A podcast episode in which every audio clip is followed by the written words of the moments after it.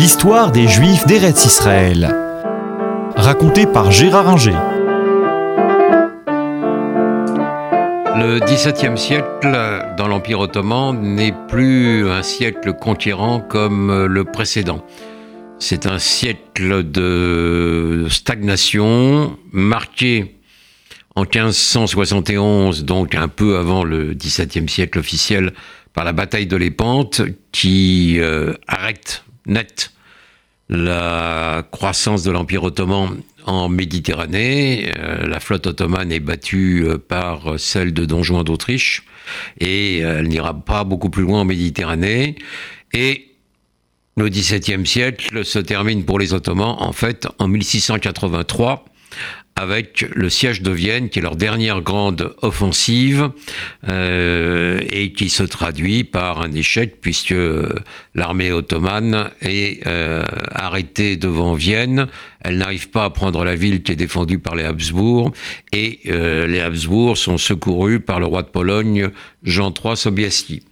En conséquence, dans toute la période, euh, l'Empire ottoman euh, n'a plus la prospérité qu'il avait au XVIe siècle, d'autant que euh, la Méditerranée perd de son importance par rapport à l'Atlantique qui relie maintenant l'Europe au Nouveau Monde.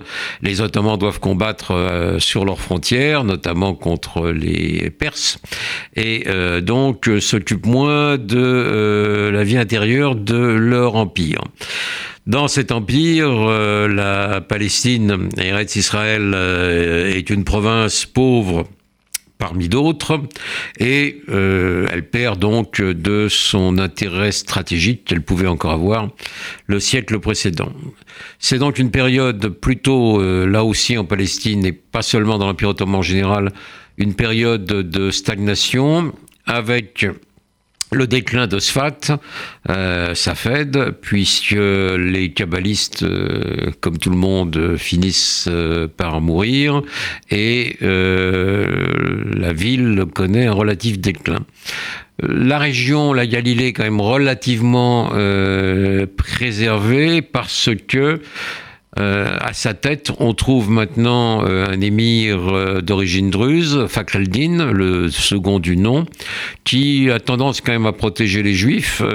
quand ça l'arrange, il les persécute un peu, mais globalement, il les protège parce que ça lui, permet d'avoir à bon compte des fonctionnaires, des douaniers et des gens compétents, ce qui assure malgré tout une relative prospérité à tout le nord de l'Israël d'aujourd'hui et Jérusalem s'en tire encore pas trop mal parce que arrive là Isaïe Horowitz, un rabbin euh, pragois, euh, qui a écrit qu'on appelle le Shelah, du nom de son principal ouvrage, euh, Schneelerot les deux tables de la loi, qui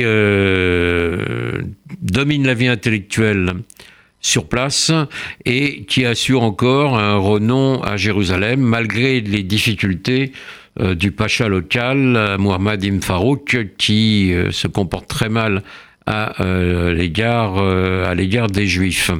des villes comme Hébron et Sfat continuent Hébron et Gaza pardon continuent à euh, avoir une communauté relativement importante dans la mesure où Gaza sert de pont entre l'Égypte et euh, le reste de l'Empire ottoman via euh, la Syrie. Et donc au XVIIe siècle c'est à peu près le seul moment où on trouve euh, à Gaza une, communauté juive d'une certaine importance. On va voir qu'elle va jouer un rôle parce que on va trouver maintenant dans euh, la région un phénomène qui va être euh, le, ce qu'on appelle le sabbatianisme, c'est-à-dire l'arrivée d'un faux messie, et l'arrivée également de juifs polonais qui euh, viennent en Eretz parce que en 1648, on assiste en Pologne à une situation dramatique. Le pays est envahi par les Cosaques de Bogdan Chmelnytsky, qui massacrent euh, tous les Juifs sur son passage. Et c'est une véritable catastrophe, euh, la plus grande depuis l'expulsion des euh, Juifs d'Espagne. Et ça va créer non seulement en Pologne, mais dans toutes les communautés juives, un traumatisme fort qui va se traduire par une attente messianique dont Sabbatai Sui va bientôt profiter.